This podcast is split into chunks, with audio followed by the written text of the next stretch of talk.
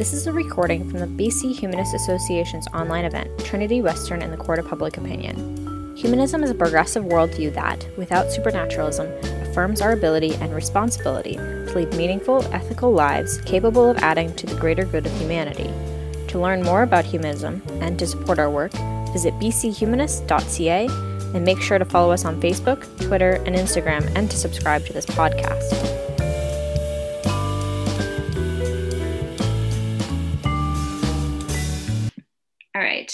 Yeah, so thanks everyone who's joined us so far tonight. Uh, I'm Emily. I'm the acting executive director here at the BC Humanist Association. And I'm just going to say a brief introduction before I turn things over to Paige. Um, before we begin, I want to acknowledge that I live and work on the ancestral and unceded territories of the Songhees, Esquimalt, and WSÁNEĆ peoples, uh, whose historic relationships with the land continue to this day. And while I'm grateful for the opportunity to be to be on this shared territory, I was not invited to do so. Um, and like I said er, just a couple moments ago, uh, for anyone who missed it, I've muted everyone in the audience tonight uh, to prevent any inadvertent interruptions during Paige's presentation. But there will be a Q&A at the end uh, where you have the opportunity to ask her some questions. So uh, if you have any questions throughout the presentation, feel free to add them into the chat. Um, and those will be top of the queue for when we get to the Q&A. We're recording this talk tonight, by the way, um, and it will be released later on our podcast and YouTube channel if you uh, want to share it or if you know anyone who wanted to attend but couldn't make it. Um, so tonight's talk is Trinity Western University and the Court of Public Opinion, a closer look at the role of religion in society. Um, if you want to come to our next event, it is a presentation with our research team on our report that is launching on Monday about uh, tax exemptions and churches. So that should be very exciting. Um, I promise it is more exciting than taxes. Uh, and um, yeah, so I'm just going to turn things over to Paige now. Hello, thank you for that, Emily. Uh, so uh, I'm Paige. I am a doctoral student at the University of Victoria, doing my PhD in law and looking at the question of religious lawyering. Um, but I recently defended my master's, and what I looked at was Trinity Western University and the evolution of their community covenant over time. And so, um, and so I, I, can't even remember actually how we got in touch, Emily. I think I might have had something on my Twitter page, and you found me. And so, thank you so much for extending this invitation to me. And there's a few bodies that I would like to thank. I would like to thank the University of Victoria and particularly the Center for the Studies of Religion and Society for giving me a place to think about this and talk about this and delve into this. Uh, and then, um, most importantly, I'd really like to thank uh, Trinity Western, the students, the faculty, the staff. Um, they were really, really welcoming of me as a as not only a researcher, but as a lefty, openly gay feminist. Uh, they were very enthusiastic about me and my research and very open to speaking about me. Uh, and so I'm, I'm just thankful to all of those bodies. So this is such a big, huge topic, and it was really hard for me to decide what to bring into today's uh, chat and what to sort of leave out. And I'm going to do a, a little bit of a, a recap uh, in terms of Trinity and why they were before the courts and why it's controversial. So, for people who don't know a lot about this, I'm going to give you a very quick sort of recap. So, I just want to start off with this question. So, are Trinity Westerns or were Trinity Western universities' actions against the law? And there's a reason why I put the law there in quotes, and I'll talk about that. And I really ask this here, and I want you to kind of think about this throughout, but I ask this here because this was the debate that I had with really so many people, uh, including other scholars, lawyers, law students, that what a lot of people said to me was they're breaking the law.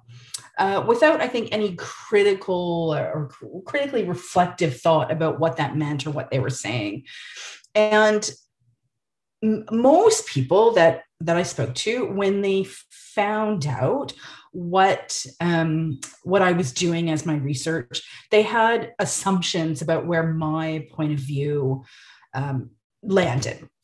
And I'm going to come back to this question at the end, and I'm going to kind of open it up to to the group. And so, a little bit about the the big picture. So I would say that the community covenant, and I'll explain in a minute what that what that is. It's not indicative of this insular group of evangelical Christians that refuse to acknowledge the existence of a secular world. Uh, you know, many of the students in the faculty that I spoke with, they're they're swimming in the same waters as the rest of us, and many of them want to see inclusion for LGBTQ students. Um, Trinity Western, I would say, is like a school in uh, it's like a school like many others in that their students really reflect a broad range of beliefs.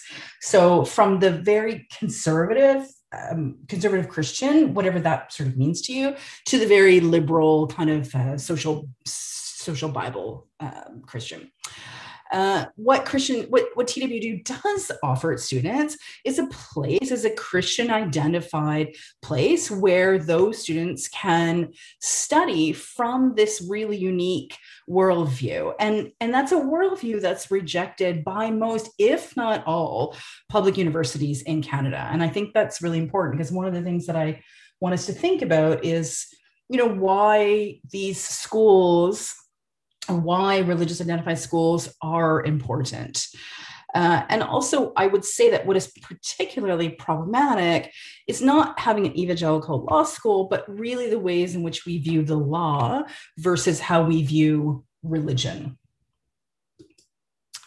So, some of what I want to focus on today, again, is how we see the law versus how we see religion, because the ways in which we talk about religion in this country, and particularly here on the West Coast, uh, is very it's very curious, right? So, for those of you who don't know, we are living in the most uh, irreligious province in Canada.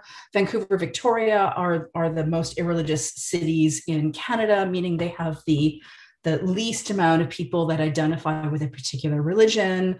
Uh, at the same time, we have a high number of people that identify as spiritual. And so, this spiritual but not religious is quite a phenomenon that we talk about in the kind of religious studies circle. Uh, in fact, if you talk about SBNRs, spiritual but not religious, that's actually quite a common acronym. I want to reflect I want us to reflect a little bit on what is happening socially, religiously, politically within Canada, and how some of those things uh, are influencing places like TWU, as well as how they're uh, impacting legal decisions, and particularly here in the Trinity Western case. And then, and then one of the things that I've been thinking about lately has been the court of public opinion and what the court of public opinion really knows or think they know about Trinity and its covenant, and whether this response, this collective response that much of Canada had, was a response that involved critical reflection. And I would argue that it's not, that it's been a very um, kind of follow the leader response to how we should uh, re- how should we should respond to Trinity, how we should feel about Trinity, the ways in which we critique Trinity. And then also, I uh, because uh, you know because Trinity was so open with me and really wanted me to get an idea of who they were, I want the audience here to get a sense of who who are these people that that choose to attend Trinity and and what is the place and importance of religious schools or religious groups in Canada? That's a lot in a 45 minute slot, which is quickly ticking by, but I'm going to do my best.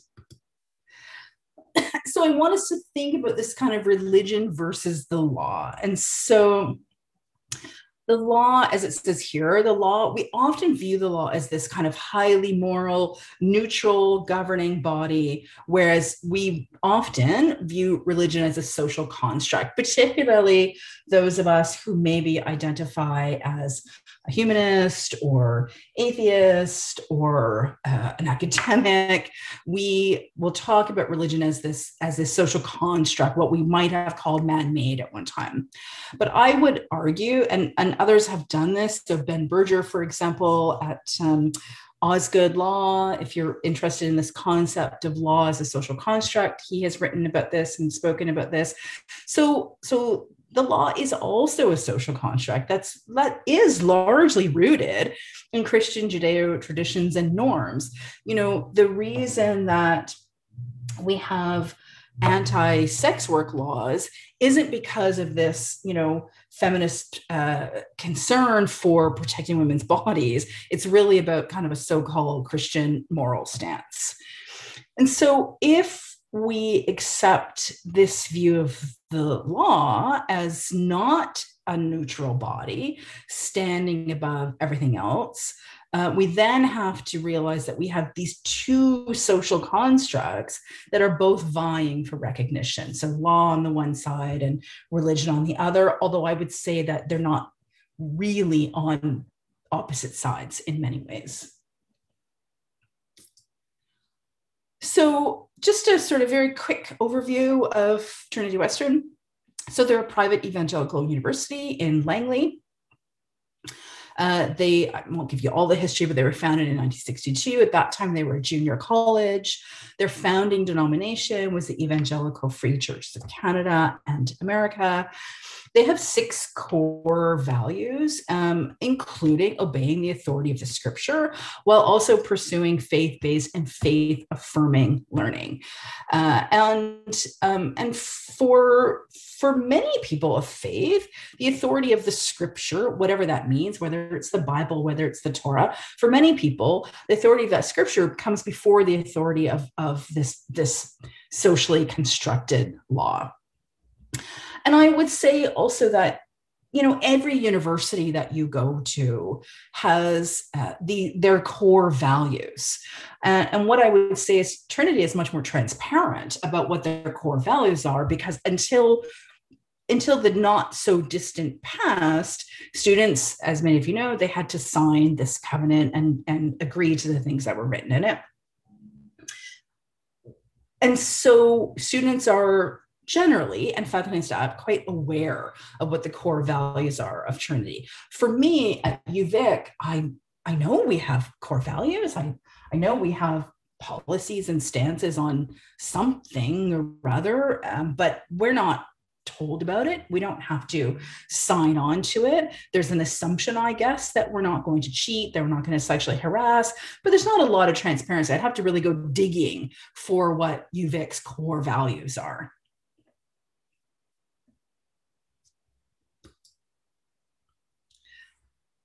So, for those of you who either know or do or don't know, Trinity has in the past been the focus of these two major human rights cases. And at the center of both controversies uh, is their community covenant. That's not exactly true in the first case, but I will elaborate. And it's allegedly discriminatory rhetoric. So, back in the 1990s, Trinity had applied to the BC College of Teachers to take uh, sole responsibility for a teacher training program. Up until that point, students could do their first four years of teacher training at TWU, and then for their fifth year, they had to go to SFU. And so that application was denied by the BC College of Teachers because at that time, Trinity Western had this code of conduct, which was the precursor to the, to the community covenant. And it was called Community Standards Responsibility for Membership in the Community of of Trinity Western University, and they had a prohibition on homosexual behavior. And in 2001, the Supreme Court actually decided in favor of Trinity Western. So, um, what the college, the College of Teachers, was arguing was that the policy was discriminatory and thus it was not in the public's best interest to approve the application.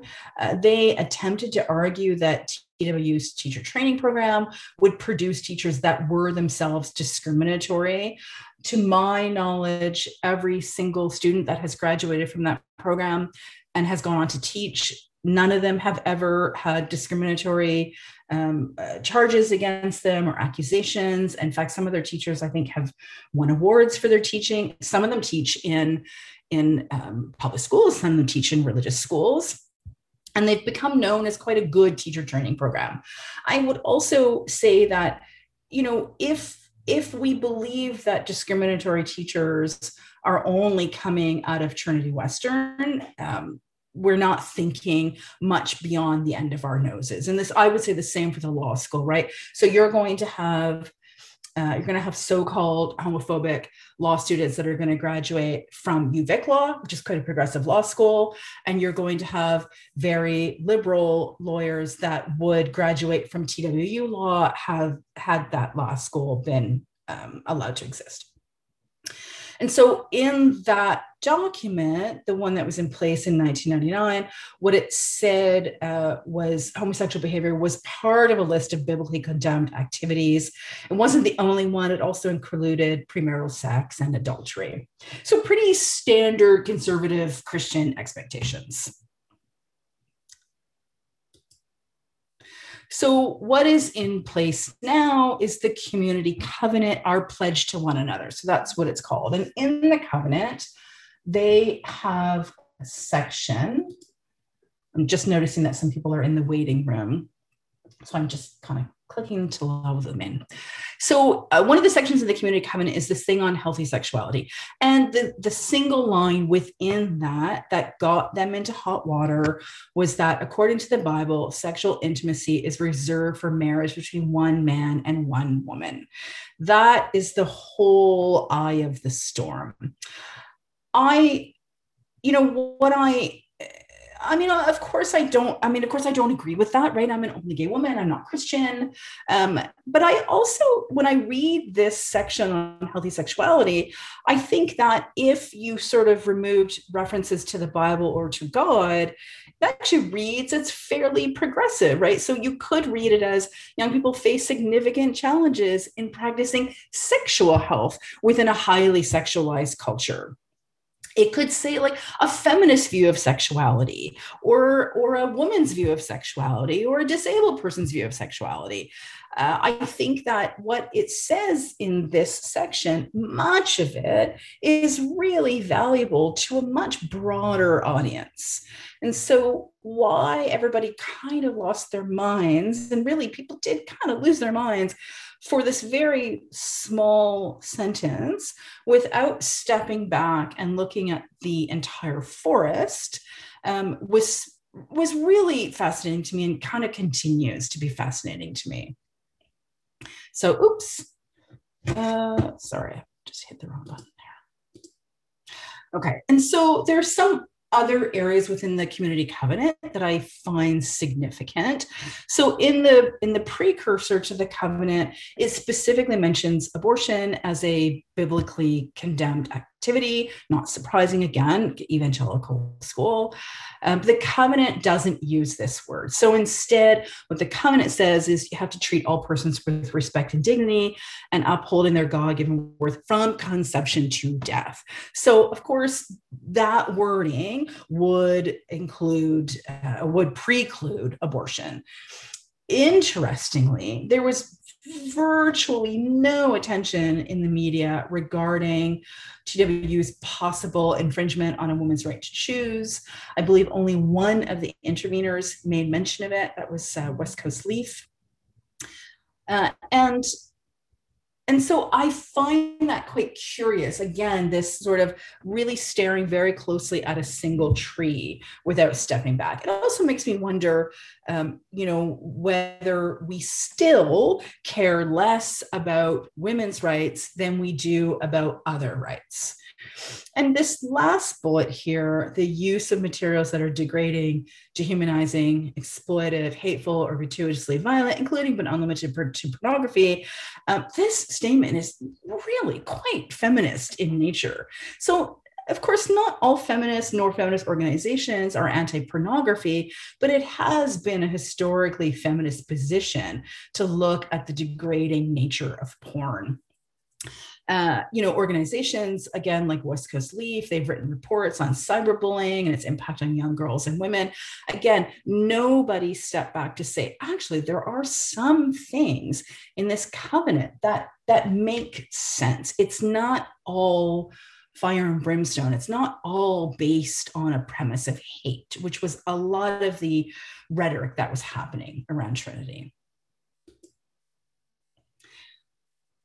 So um, so again, for those of you who who didn't follow this, or maybe the last year of COVID or the last four years of Trump have erased your memory for everything else, um, it kind of went like this. So in June of 2012, they applied to the Ministry of Education for consent to open up a law school, essentially. They also applied to the Federation of Law Societies of Canada, which is kind of the umbrella for all the provincial territorial law societies, I think with the exception of Quebec. Um, both bodies approve very important, right? Both of these bodies, the Ministry of Education and the FLSC, approved the application. And I believe there was quite a lot of back and forth between Trinity and the Ministry of Education. And it wasn't about the covenant, but more just about, um, you know, creating a, a criteria for a brand new law school. So then the following month, uh, deans of Canadian law schools, the Canadian Bar Association, and others, they start stating their opposition to the law school. People really started getting their knickers in a knot.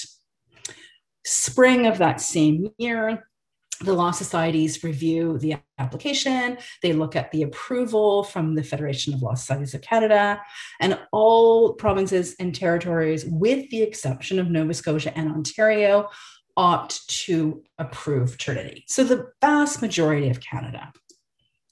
Again, Quebec is, a, is an exception because they have a different uh, legal system. So then in October, the Law Society of BC, in, in what felt a little bit like bad politics to me, and I can speak more about that at the end if people want me to. Um, they decided because because some of their members were starting to sort of poke at them about this they decided to have a referendum. And that however the, their members voted they would follow. And so their members and i and i think it's important to note that very few of their members actually voted. So i think they've got 13000 14000 members and a very small percentage voted. But of those that voted, the majority voted in opposition to Trinity Western. When that happened, kind of everything else fell apart. So the Ministry of Advanced Education revoked its consent. Uh, the Federation of Law Societies also revoked their consent. So then Trinity ends up in court I'm, I'm just going to fly through this really quickly. So in Nova Scotia, so the Nova Scotia Barristers Society, the Law Society of BC, the Law Society of Upper Canada, they all go to court.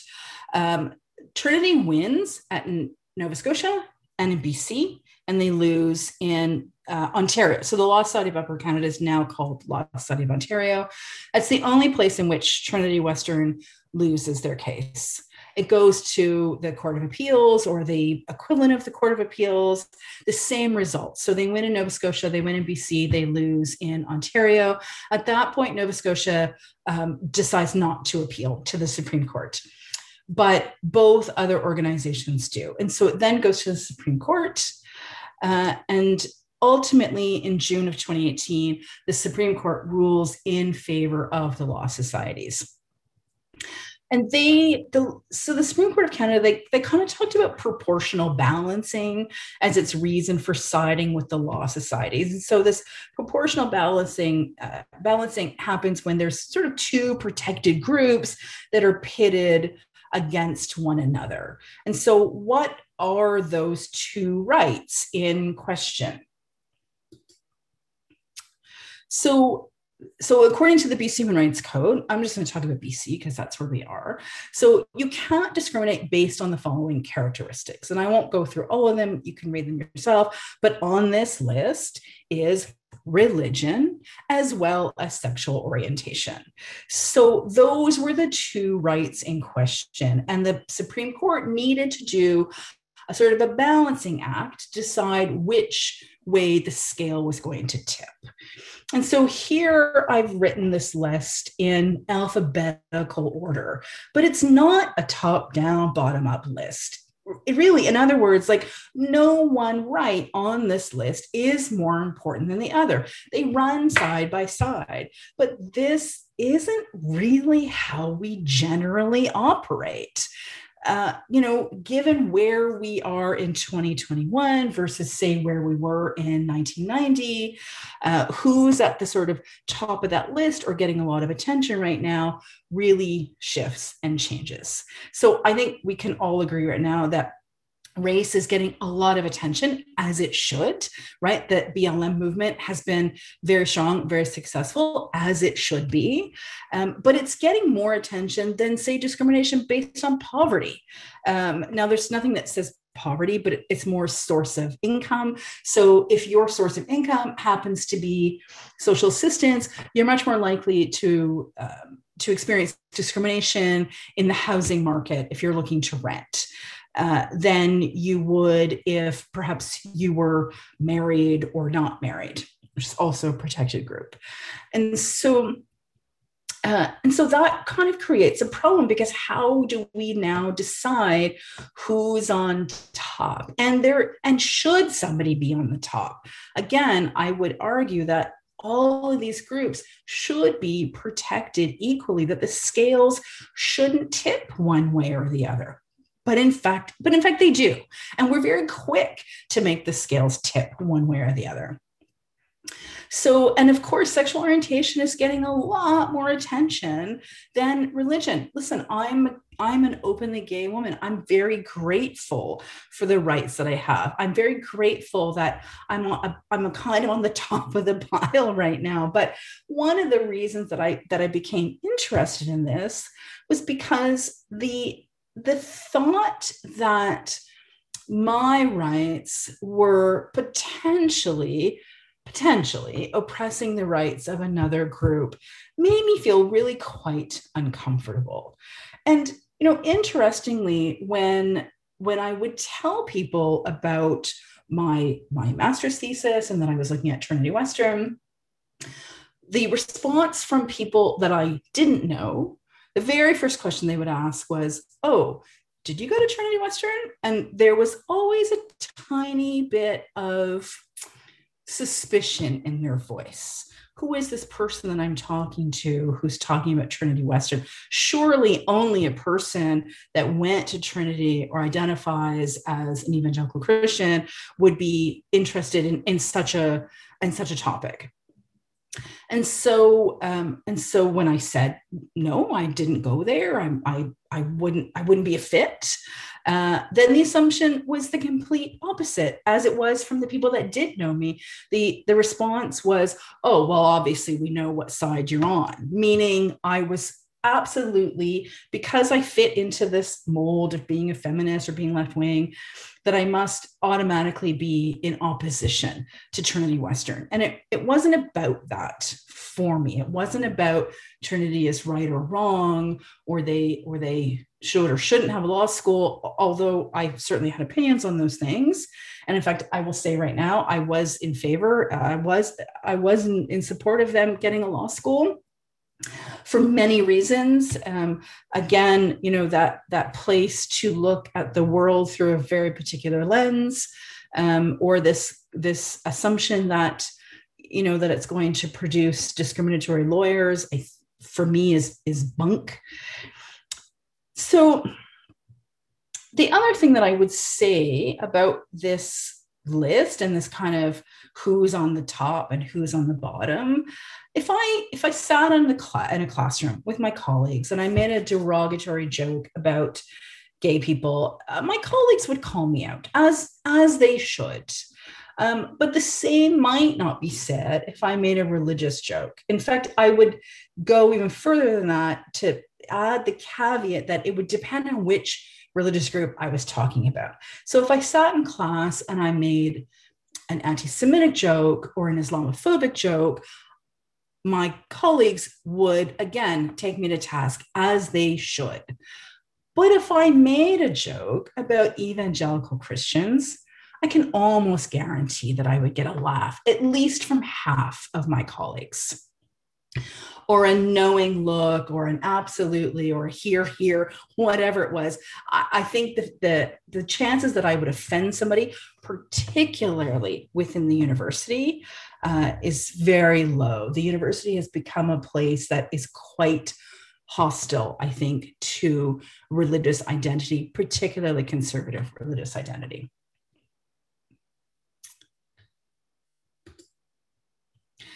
So, one of the things that I wanted us to kind of consider today, so this idea of this kind of court of public opinion and how much we knew and didn't know about Trinity before we all jumped on the kind of let's hate Trinity bandwagon.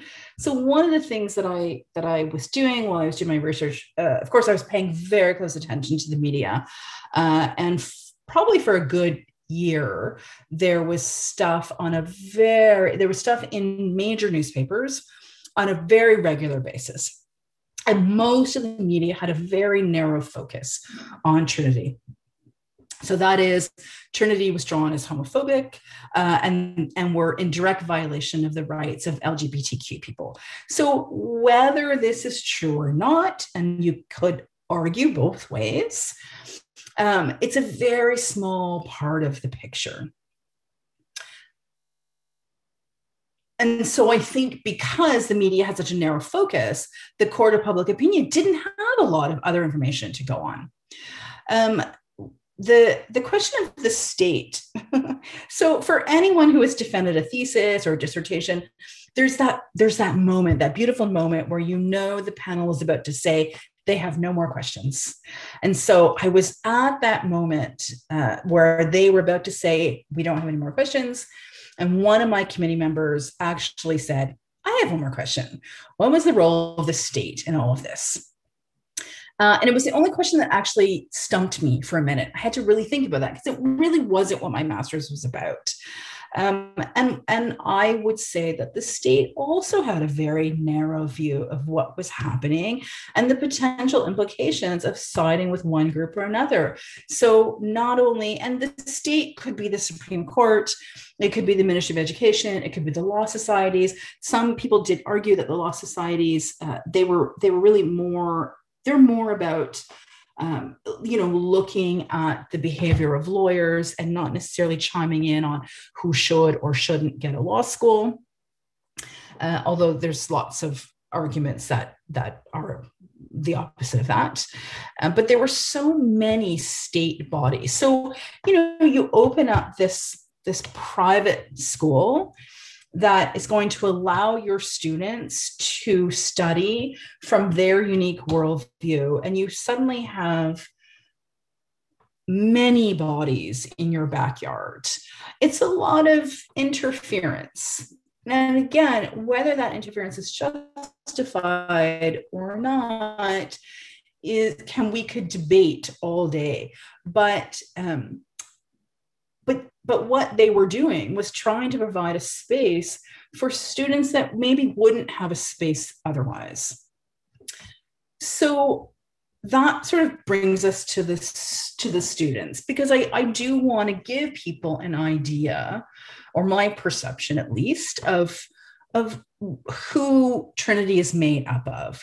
And so, in the course of my research, I interviewed um, I, I did about 30 interviews, although some of those were, uh, you know, I interviewed a, a single person twice, once before the Supreme Court decision and once after. So there are about 25 people. And that was faculty, student, and staff. And for the students, interestingly, the vast majority were in favor of greater inclusion for LGBT students. Um, some, in fact, were even opposed to the covenant. They wanted to see the covenant either gone or made voluntary, or at least removing the line that defined marriage. For those that that favored the covenant, uh, and I assumed that that was going to be all of them, and so I was quite surprised to find out that that wasn't the case.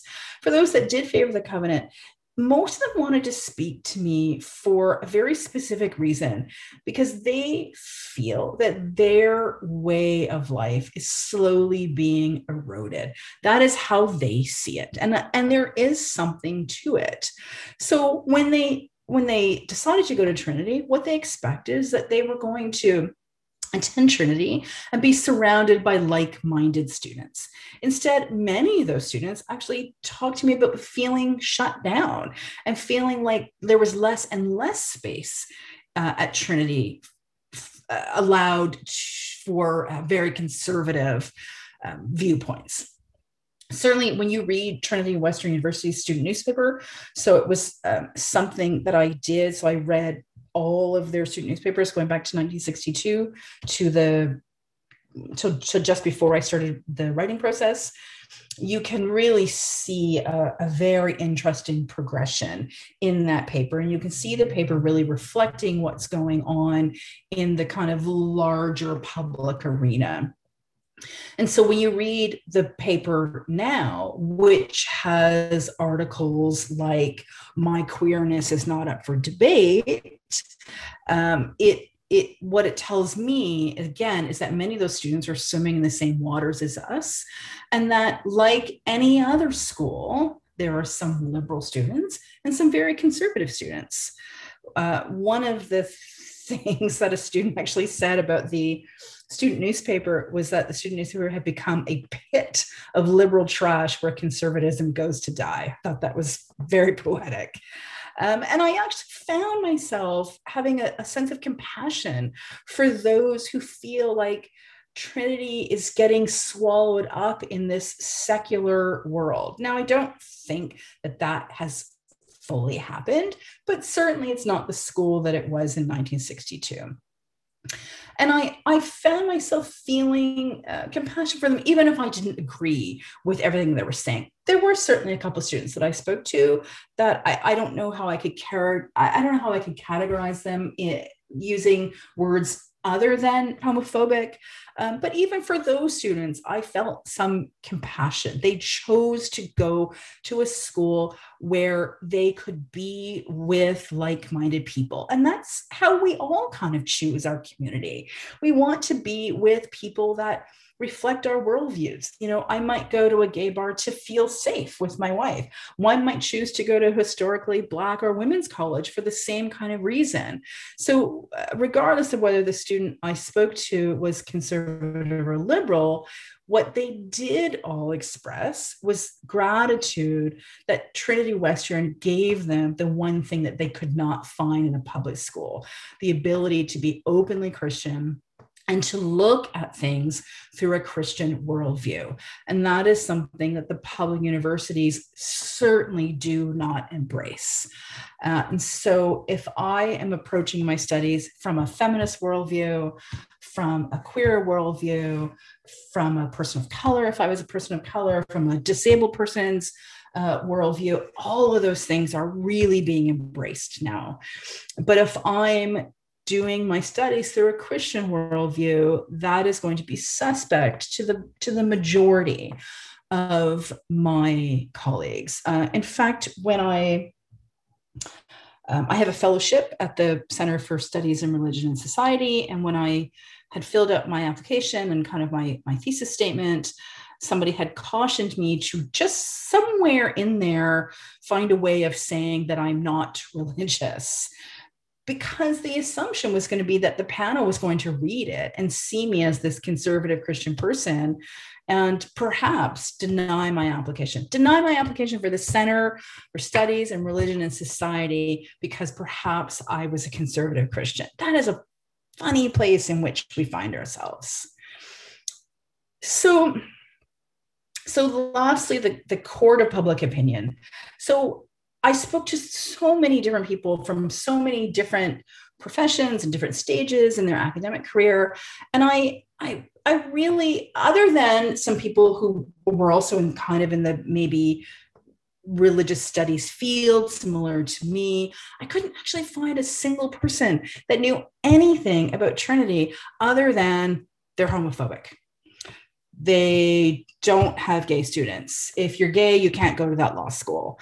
Um, and that is those things are, are, you know they're not even a small piece of the picture they're just in fact just not true um, and so again as i said earlier you know people made an assumption about my own ideology simply because i was interested in trinity or because they knew that i was kind of a lefty. And so then they also made assumptions about my ideology.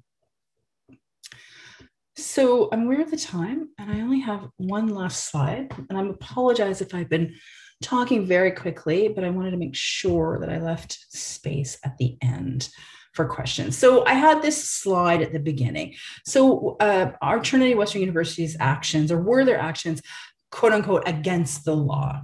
Because that is the response that that I got from many people. They're breaking the law. What they're doing is against the law. And so what I would say is really the problem isn't, as I see it, the problem isn't really Trinity's actions. What is problematic is how we view the law versus how we view religion.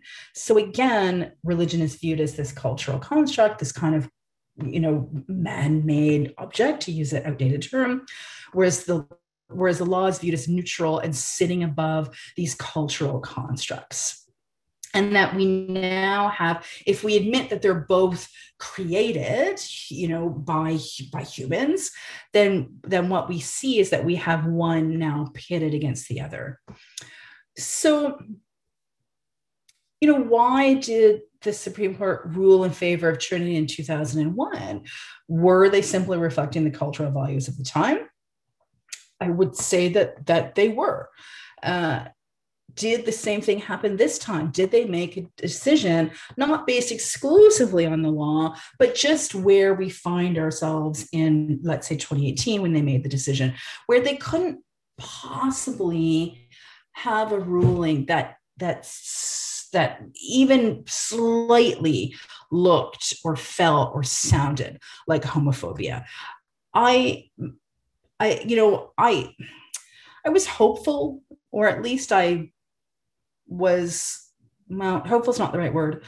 Um, I would have liked to have seen Trinity win, uh, and I would say that um, you know I'm not alone in that. So the BC Civil Liberties Association they defended Trinity back in 2001 uh, as an intervener, and they wanted to do the same thing this time, uh, but their members voted in opposition. And the woman who was the executive director at the time um, actually had said that she felt like they had it right the first time in defending in defending Trinity. She's also an openly gay woman. I felt like the Supreme Court also sort of bowed to this court of public opinion um, for for so many ways that I, I we just don't have time to get into right now.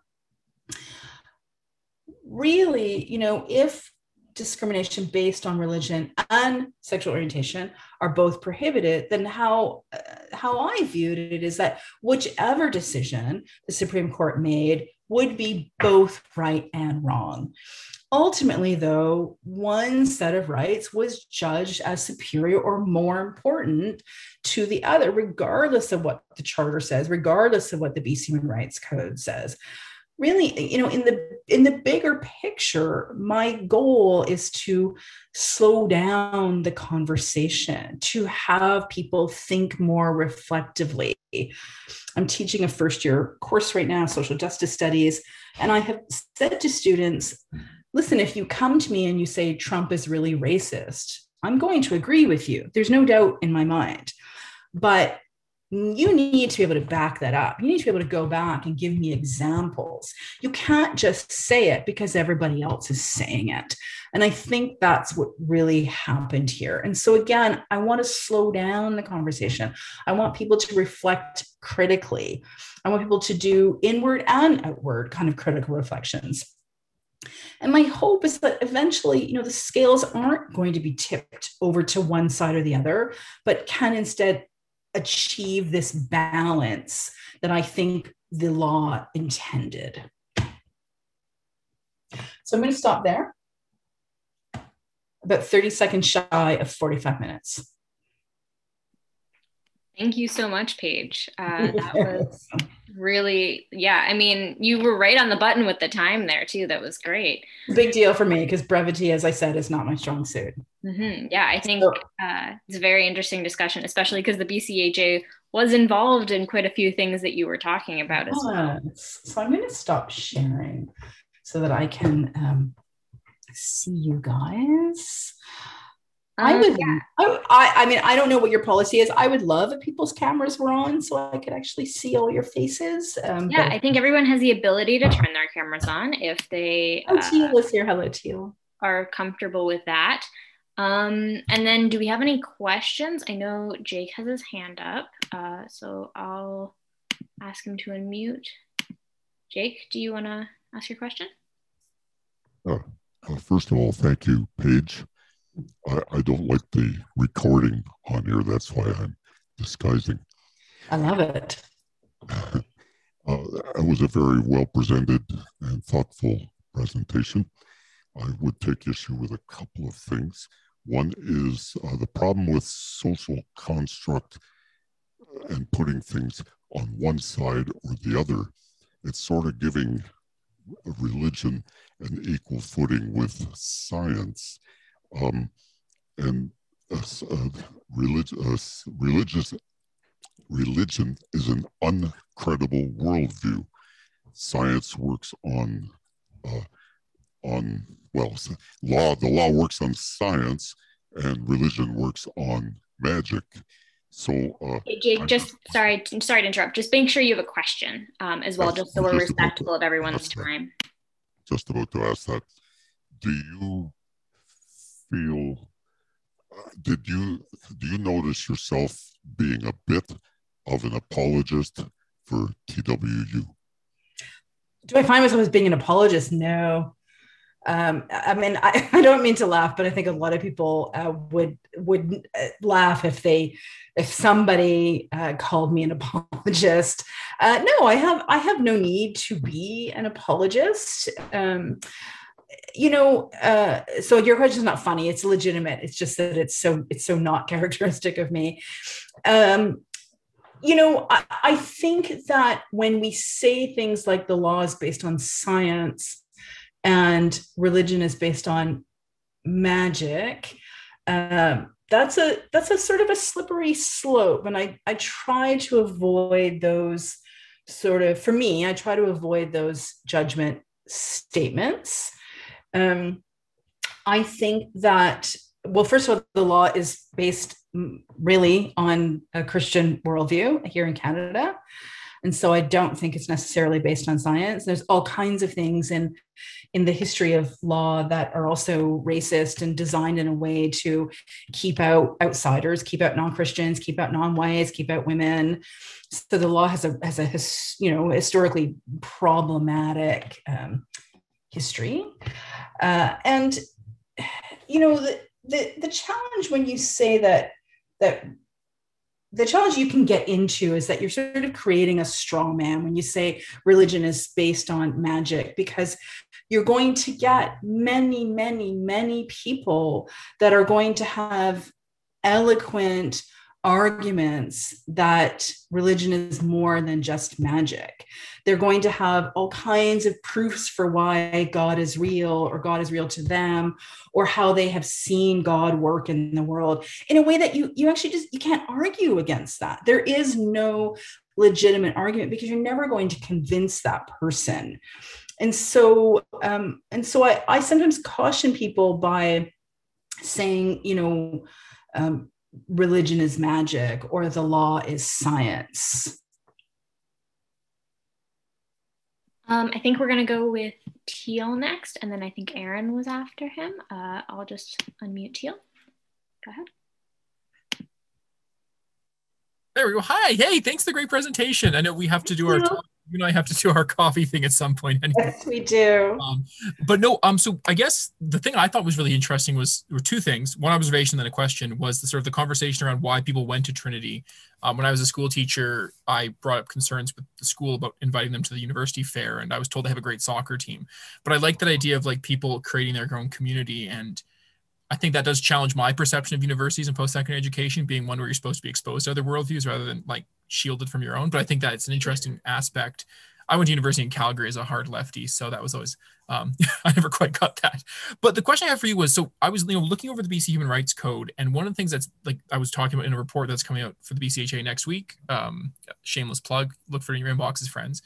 Um, was the content around discrimination and like the bona fide, like the bona fide and reasonable justification for discrimination, mm-hmm. and I guess the, the interesting aspects like I was wondering if you could explore that a little bit more because I know in some cases, like the, the case of like the one that we were looking at was the um, the Knights of Columbus Hall that denied uh, two women the ability to rent the hall when they mm. found out they were lesbians, and mm. you know the the court ruled that that was okay because they had a right to discriminate against these people because they had a bona fide reasonable justification through their religion.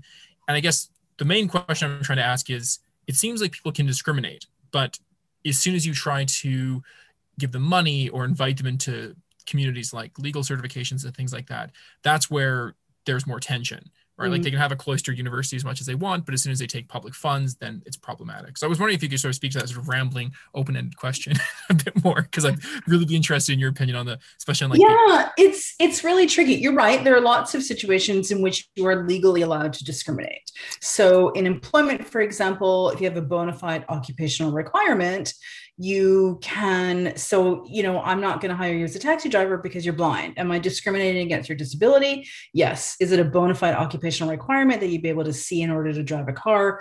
Yes.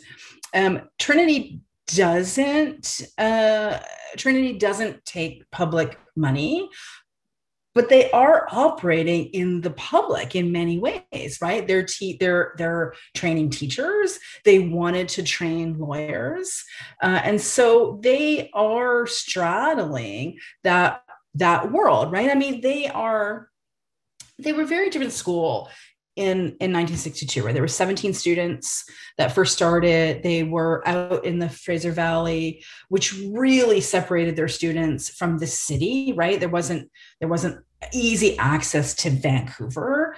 Uh, it was a junior college. You could only do two years there. They are a liberal arts school now, and and they're um, one of their their their captions that they started, I think, in the seventies. Uh, and there there is somebody on the call that could maybe correct me. Is it was um, training Christians for the market play for the for the marketplaces in life right so there was this recognition um, because historically evangelical christians really saw uh, higher education as the place where you would go and you would lose your faith uh, and so um, and so but they did slowly recognize that not every student was going to become a missionary or or become a, an evangelist that it, that was not the calling for everybody. And so, how do we get our students ready for the public marketplace without them losing their faith? Uh, and so, so it, it's it's a tricky question because they are straddling. You know, they, they've created a community, but it's not an insular community. There is a recognition, I think, on behalf of Trinity that that as I said, you know, they are swimming in the same waters as the rest of us. I'm not quite sure if I'm answering your question. It's a really, it's a really tricky question because they, you know, it, it's one foot in, one foot out. This isn't a this isn't a Bible college, right? Where they're training students just to enter into that exclusively Christian world. Um, and then um, you had said something about um, you know, university is the place where we're supposed to be exposed to a lot of different people. Was it you that said that? Yeah. I mean, I do think that that happens in, in Trinity as well, right? So they do have some Muslim students. Uh, again, they have, they do have like openly identified L- LGB students. I don't think they have any trans students. They have a, um, they have a one TWU, which is kind of their gay straight alliance. They have students that were missionary kids. They have students that went to the public school. They have students that didn't grow up uh, Christian at all, but have chosen this school either because they came to religion later on or whatever it is. And so I think that they are getting exposure. But again, we can make the same argument if I had chosen to go to a women's college. I lived in a women's residence actually as an undergrad because I wanted to be with other women.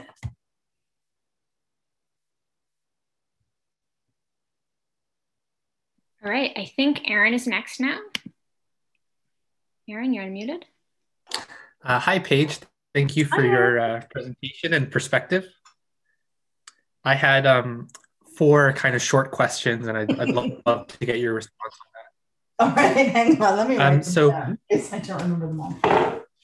Okay, go. Uh, they're short, so maybe even okay. one at a time, whatever works for you. Sure, sure. Um, the first question was about um, how, you know, to what extent we can really say that students choose to go to Trinity Western University and the context around that choice, and how sometimes we have to, as young people, negotiate with our uh, financial support and our parents, and, and they yep. can have an influence on um, that, that choice. And I know that at least in some cases, there are students who are really pushed toward Trinity Western by Absolutely. their uh, families, and it might not necessarily be their free choice. Yeah. Um, I guess that was more of a comment, but I promise the rest are questions. No, but I can I can respond to that though. Um, absolutely. Um, and Aaron, maybe you ask sure. two now, and then go to the back line because we do have some people waiting, and then ask you two after they've had the chance to speak. Okay. So, sure. do you want me to answer that, or do you want to ask your second question? Oh, uh, I, I'm more interested in your response to my other questions. Actually, I think okay, we all pretty much can agree with with what I just said. Yeah, um, I, I, I, wanted to I'll ask. Push, I'm going to push it out a tiny bit, uh, but whether, Oh, I wanted to ask um, whether we can really say that this is a community where uh, the students are expressing their own unique worldview if they're required to uh, sign a community covenant agreement enforced by the administration and imposed on them. It would seem to me that it's not their worldview if they're um, if it's being imposed on them and they're they're required to sign on to it. That's an excellent question. Okay, so to your first one, um, every student that I spoke to chose to go to Trinity. Um, it wasn't easy for some of them because Trinity is very expensive as a as a um, private school, very expensive, one of the most expensive schools in Canada. Um, but like any other school, right? So maybe I went to UBC because both my both my parents are profs at UBC. It's not the case, but could be. Um, and for some students, um, they didn't really know anything else, right? They grew up as mission kids uh, and they had only ever experienced a Christian education. And so that's where they ended up. Is that choice? I don't know.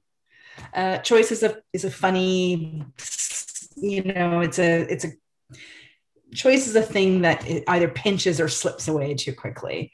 Uh, so can we say that they're expressing a particular worldview if they're forced to sign the covenant so one thing that i would say that i that i should have mentioned earlier uh, in august of 2018 so very shortly after they lost at the supreme court they removed the mandatory signature requirement of the covenant so while faculty and staff still have to sign it students do not um, I I did hear that if students are in kind of student leadership positions, uh, that maybe they still had to sign it, but I haven't actually been able to confirm that. Generally, those students that are in student leadership positions are like Christian students that really, you know, are in favor of of the things that that the covenant says. I I would say, and I have said this to to people at Trinity, including some of their upper level kind of administrative staff this is a this is a body of primarily 18 to 22 year olds. And so if you think they're signing it and abiding by everything in it including not having sex you're delusional right? Like that it just it, it just doesn't happen. If i decide that i'm not going to have sex before marriage a piece of paper isn't going to make any difference um, and so I, I would say that students still find a way to express themselves. And again, the student newspaper is, is huge evidence of that. But it's a, it's a really good, it's a good question. Absolutely. Um, yeah, I just want to note real quick. Uh, I know people who worked at the student newspaper, and it is uh, heavily controlled by the um, administration at Trinity Western University, as it is not an independent newspaper. Um, everything. Yeah, I, I, don't think that that's the case anymore. actually. It's a really, when you read that paper, it is incredibly liberal. Mm-hmm. Um, incredibly liberal. Anyway, next we have Jake, I think, again. Okay, thank you. Uh, Paige, I just want to apologize for calling you an apologist. no need to apologize. No, no, need to apologize. what I meant to say is I, I saw some leanings towards trying to accept some of, of what uh, a uh, paragraph of theirs might have said. For, for instance, if a, if a if an under otherwise wonderful tasting meal is laced with arsenic, it will still kill you. And so I looked in there at that and, and realized that that's a problem. Uh, law has evolved, so it has followed a scientific principle. It's it starts with the ideas and comes to a conclusion, whereas religion starts with a conclusion and adjusts the facts. So my my point to you, a question to you is, uh, are are you do you, do you find yourself tilting in some ways towards much of what they are promoting? Oh, what do you mean by much of what they're promoting? Because I see them as promoting a lot of things. So, can you, um, you know, I, I haven't started to believe in God. I haven't decided that I'm going to leave my wife and go to you know some kind of uh, conversion therapy i um, my my politics are are no less left than they were you know what I think I mean it's a it's a it's a good question because I turned 50 last year and if I was giving this talk 25 years ago it would look very very different than it does now. Uh, I think that, um, and I'm and I'm not trying to be ageist. I'm really just talking about my own perspective. That I was much more interested in the tree rather than the forest. Um, I I'm I'm very I'm just variety of worldviews, right? I'm not I'm not interested in a in the kind of 1980s melting pot vision of Canada, where we all start to look like one another. I um, there are some things that are that are harder for me to swallow. So I I take much more issue, frankly, with the line that that I feel infringes on my right to choose um, than I do about the other stuff. Uh, and I, I, I really try to embrace other people's opinions, but that's a really hard one for me if I'm having a conversation with somebody that I perceive to be anti-choice. Um, but I, I don't find myself sliding. But again maybe you can give me an opinion of what what it is that you see them promoting. Uh, well i'm sorry for using the word magic but i couldn't think of the word metaphysics at the time. And uh, also people who are 25 shouldn't go around complaining uh, uh, insisting that they are 50 people what? 20, people who are 25 shouldn't go around claiming to be 50 are you not 25 no, I'm 50. I can't believe that's really, really. Yes, I turned 50 last year, 1970. Right. Well, all right. Amazing. I have friends that think I'm a vampire because I it's, it's really it's just listen, it's like it's good genetics and flattering lighting. That's all it is. Okay, I think we're gonna move on to Teal's question now. Uh, Teal, let me just find you in her thing. All right, uh, there you go. There we go. Yeah, awesome. Yeah, no, I also want to ask a follow up as well because like one of the things that I'm I'm fascinated by is like with the human rights code, the the interesting aspects that arrive when like what constitutes a reasonable justification to discriminate. So like the example you gave was like a really good one of like, you know, someone who's blind probably can't be a cab driver just yet. Um, totally makes sense. And I guess the question I had was like, how does that come up against situations where it's like you can be a Catholic and gay, mm. right? Like you just are, are apparently not supposed to like practice gay sex, but you can still be Mm-hmm. gay and a Catholic, right? Or you can still be an you know evangelical and you can be recovering from homosexuality in heavy air quotes, friends. Mm-hmm. Um, but you know you can be getting over your same sex attraction again in very heavy air quotes. And so I guess like the tension I have there is like have or maybe you could point me to in a direction of some other cases that explore this idea of like what constitutes a, a just a bona fide justification because I was kind of surprised at what I found with the the case relating to the the two women in um, in Coquitlam with the with the the, the Knights Hall, and I was just wondering if there's any other cases out there that kind of push up against that. Like, is it really necessary for you to discriminate to be a good Christian, um, or to be a good whatever insert religion here? Is it necessary? Oh, or, or maybe not necessary is the right word, but like what would count as a good justification, right? Because I could see like some justifications make obvious sense, some of them are tenuous, and I guess I'm interested in that fuzzy middle ground. Yeah, I mean it's it's all fuzzy middle ground, right? That's what makes this so difficult, and for me, so intriguing is that there, it's not black and white; it's a million shades of gray. You, um, I'm going to just jump back a little bit because you had you had used this phrase just yet. So if you're blind, you probably can't be a cab driver just yet, mm-hmm. right? Because we don't know where cars are going to go and we don't know. And so religion also does change, right? And we can see that with we can see that with Pope Francis, right? Versus previous popes, where he said, like the Catholic Church oh, owes an apology to the LGBTQ people. That's mind blowing that the Pope, the leader of the Catholic Church, would say such a thing. And so religion also does evolve. What is a legitimate justification? For me, it's going to be very different from what it would be for you or what it would be if somebody was a was a fundamentalist christian i would also say um, and i and i you know i talked to a lot of my interviewees about this because they did not want to be understood as fundamentalists which they saw as very different from evangelical uh, and even those liberal students, many of whom identified as evangelical Christians, because it meant something to them uh, that was very different from what I would imagine or what we think of when we think about evangelical Christians in the United States, for example. Um,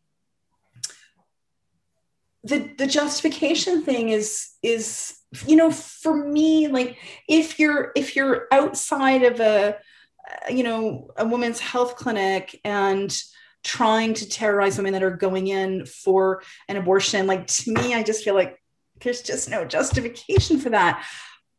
But that person believes so deeply in their soul that there is an absolute very clear justification for that. And they're going to have proof again heavy air quotes right?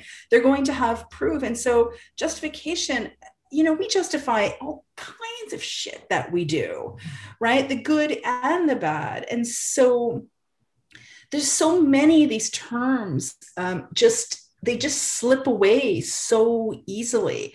Because when you're talking about faith you're going to get just as passionate about an argument that faith is real and god is real and god has worked in my life in this in these ways and there's my justification as you're going to get from the other side of it. It's it's one of these topics where we have to kind of put logic aside a little bit and maybe i'm stabbing myself in the foot for saying that um, but faith isn't about logic. Can I, I just quickly follow up on that? Because I think the, the thing I was like, I, I, think the courts are starting to reflect a lot of like reasonable justifications being heavily subjective, right? Because you know, mm-hmm. just reading Lori Beaman's new book on like mm-hmm. you know, what is culture and religion is culture, and, and this idea that you know you you can ask a rabbi what constitutes real Judaism, and then you ask someone who's who's practicing Jew, and they're totally different things, and those are both very real. So I guess the challenge that I run into with some of the activism that we're doing with the BCHA is that if that reasonable justification for discrimination is completely subjective, um, and it seems like it's going in that direction in a lot of court cases, then it makes it very hard to have some kind of core codification. It's and, often very subjective. Yeah, and I guess I mean just more of a, a reflection on the the challenge between like subjectivity and objectivity when it comes to these things. And I don't think there's a resolution to it. But yeah, thank you for your, your take on it. Appreciate it. All right. Uh, I think we're back to Aaron now. go ahead. Great. Okay, I'll uh, I'll continue with my uh, my questions. Um, we talked at the beginning about some of the competing values that we have, and we talked about um, religion and law. I think there's also another value here, which is um, access to legal education. Mm-hmm. So in our society, um, legal education is a prestigious and competitive um, endeavor. You need to write an LSAT, you need to get good grades. I'm, I'm actually a law student, so I had to go through that process, and it, it feels maybe a little bit unfair if there's um, a special school just for uh, Christians or people who are willing to subject themselves to the community covenant agreement. Maybe they don't need to compete against UVic or UBC, and they can go to Trinity Western and um, and uh, remain in that uh, insulated community. So I was curious if you have any thoughts about the value and the prestige associated with legal education and not restricting that to um, on, on, certain ideological grounds. Mm. Um, well, I think law school is restricted to people that have certain ideological grounds right? I think the law in general, right, is based on this very certain kind of ideology. Um, and law school is inaccessible to the vast majority of people, um, either for financial reasons uh, or because you're not a great test taker, right? Like the LSAT is not a good measure of what kind of lawyer you're going to be. I'm sure you know that as a law student. Uh, you know, there was there was an argument that um, that Trinity would be taking seats away from prospective law students uh, that that couldn't abide by this covenant, which I found a funny kind of argument because it it still was increasing the amount of seats overall. So those 15 students that might have gone to UBC, Osgoode, U of T, wherever it was, would now go to Trinity if they felt like that was a better fit for them. And maybe not just because it was Christian, but because they were going to have a focus on charity law, which is something that we that we that we need, right? Um, so those other seats would still be opened up. Uh, so I'm, I'm playing devil's advocate a little bit here, but I think if uh, if there was a law school that suddenly opened up that were for students of color or that were for Jewish students, I just don't think we would have the same kind of response. We could make the exact same arguments, right, for and against, but I just don't think we would for whatever reason like who's gonna who's gonna actually stand up and and over a law school that was for students of color? No nobody's gonna nobody's gonna do it unless you want to really be labeled as racist or be or you don't care about being labeled as racist. And so again i i think a school that embraces a particular worldview. Listen, that law school also had to have a curriculum that was going to train lawyers to be ready to practice law, right? So the Ministry of Advanced Education said, yes, they've done that. The Federation of Law Societies of Canada said, yes, they've done that. And so the law school wasn't just about um, only Christians can attend here. Lot, lots of not. I mean, I have friends that went to the school of nursing because it's one of the best schools of nursing in Canada. And like, again, whatever, I'll sign the covenant and I'll go. So I, am not sure that we could assume that it was going to uh, weed out all other students and and listen like it's it's problematic right? I'm not I, i'm not saying that it's not. It is for sure. It's one of the things that's so interesting to me is that these are things that are rubbing up against one another. And i do recognize that it's that it's problematic. Part of what made me so interested is the ways in which we were talking about this that didn't have a lot of critical reflection behind it. Great, thanks. Um, I just have my last question now. Um, I remember you mentioned that you expressed the opinion that the Supreme Court of Canada bowed to public opinion. Um, and I thought that was quite an incredible thing to say. Say it with a grain of salt. I say it with a grain of salt. Sorry, what? Okay, well, maybe I'll invite you to elaborate um, because I was wondering if you are questioning the independence of the Supreme Court of Canada or if you think that they have a, a lack of integrity um, or lack of respect for the principle of judicial independence. Mm, no, I don't think they have a lack of integrity. That would be that would be a jump. I don't think that at all. Um,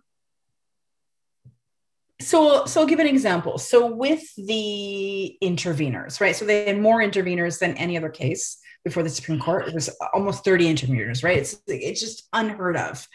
And initially, when organizations applied for intervener status, uh, the the judge that was sort of vetting the applications said no to the majority of them and yes to sort of a handful because really you know if, if you if you watch that case if you go back and watch that case the interveners on either side, right? So all the interveners for TW, they were all saying the same thing over and over and over. And the interveners for the law sides were saying the same thing over and over and over. So you really could have had sort of three on each side and you would have gotten the same argument.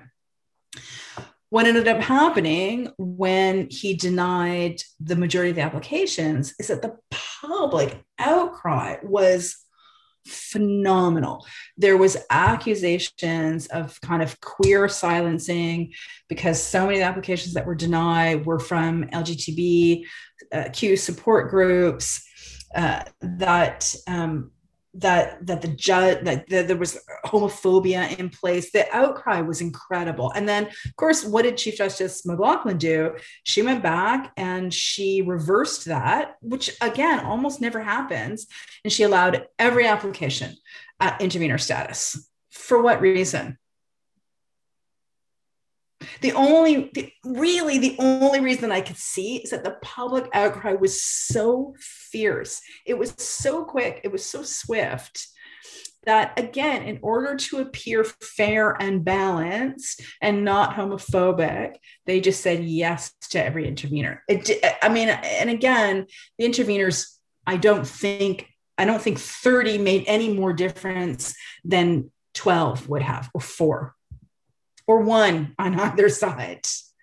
Uh, so I don't think that they lack integrity, but I think that they're also aware of of public opinion and where we're at. I mean, they speak about that in their decision right? Like this is it, it's a it's a different world and they want to recognize historic oppression. They weren't taking into consideration just the law but they're also considering sort of where we're at as a as a country. And i think we're we're all like, to say that we're completely neutral whether we are a law student or a chief justice mm, not sure that true neutrality exists for any of us, right? So it's you know, it's it's it's aspirational. Um, I think we have one more question if Aaron's done. Aaron, okay. Good questions. Um, yeah, so our last question uh, is from Tegan. I assume it was in the chat, so I'm assuming it's a question. Um, isn't the point of democracy to do things according to public opinion? Yeah, that's a that's a that's a great question. Um, but we had a variety of opinions, right? So we had opinions on both sides of of the argument, and so which opinion do we go with? And again, both religion and all of these other things uh, uh, run side by side. And so ultimately, which opinion do we go by? I, I mean, for me, I just wonder is there not a way for these two things to exist simultaneously? So, for example, a Trinity Western University school of law that is that is going to prepare students to be lawyers or legal advocates of some kind and safety for LGBTQ people. Can those two things not exist? I think they can. I mean, they do, right? Trinity Western doesn't have a school of law, but certainly there are um, you know, there's the there's the um, uh, what is the the Christian lawyer association uh, that Barry Bussey is kind of the head of. I can't remember what they're called. The CCCC. Oh no, he's the head of the Christian Canadian Christian Charities Coalition. But there is a Christian Christian Legal Society (CLS). So, you know, they are Christian identified lawyers. They are practicing law through a lens of faith. These two things do exist. And so, why it couldn't have also existed with, um, with Trinity, I'm not sure. Like, isn't that also democracy? To have both of these things, to make space for both. Yes, Barry Bussey. Yes, thank you. I think that's all the questions we have time for tonight. But thank you so much, Paige, for joining us. Um, I thought that was a very interesting uh, topic to raise and very timely as well with all the debate going on with the churches and COVID and that kind of thing. Mm-hmm, yeah, which is uh-huh. another topic that I'm really fascinated about. Speaking, I might actually, I might do a coffee talk, Teal, about about that. Yeah, I just want to yeah. plug Teal's uh, talk next week. One more, or not next week, two weeks from now. Um, just want to plug it one more time. So, not uh, two Thursdays from now, but instead the Wednesday of that week. So, Wednesday, the 3rd of March at 5 p.m., right, Teal? Uh, I think that's what we talked about. Um, Teal and Adriana, I believe, as well, both of our research team uh, leads are going to be giving a talk on the report that's dropping on Monday, which is all about uh, tax exemptions. Teal, do you want to do a little bit of a plug for that? Because you know the topic far better than I do. Yeah, I'd be happy to. Um, so yeah, we have a, a, big report coming out on whether or not exploring the question of whether or not places of worship that discriminate uh, against groups of protected groups or that operate as private clubs or that violate COVID health regulations should continue to receive generous permissive tax exemptions. Mm. And we have a, a big uh, table we've created of all the money that's flowing to places of worship, and we explore the different arguments in detail. And um, it's very live right now. We quite literally had to update the report yesterday because there was a ruling on an injunction in one of the courts, and uh, Emily and I were going back and forth about which quote to include in the report. So it's literally hot off the press, and it's it's got a pulse on what's going on in the province right now, and uh, it's going to be exciting. It's one of our more dynamite reports. Yeah. So the question of the question of tax exemption came up for Trinity as well. Oh, that's why I was I was asking sort of the, the questions adjacent to it. Oh yeah, there's um people can be have their own racist club if they want to, but if they want tax exemption, suddenly things get more complicated. mm-hmm. So those questions and more can be debated uh, two weeks from now on a Wednesday. Um, so yeah, the event page for that event will go live on Monday, as well as the report. Uh, so everybody stay tuned. And again, thank you so much to Paige for joining us. Um, and, yeah, thank you. Such such good questions, like really thought provoking questions. I really appreciate it. Um, Jake, Jake, is my favorite person now uh, because he accused me of being 25. So I shall um, forever be a fan. Everybody have a good rest of your night, uh, and we'll see you all next time. Thanks, everyone.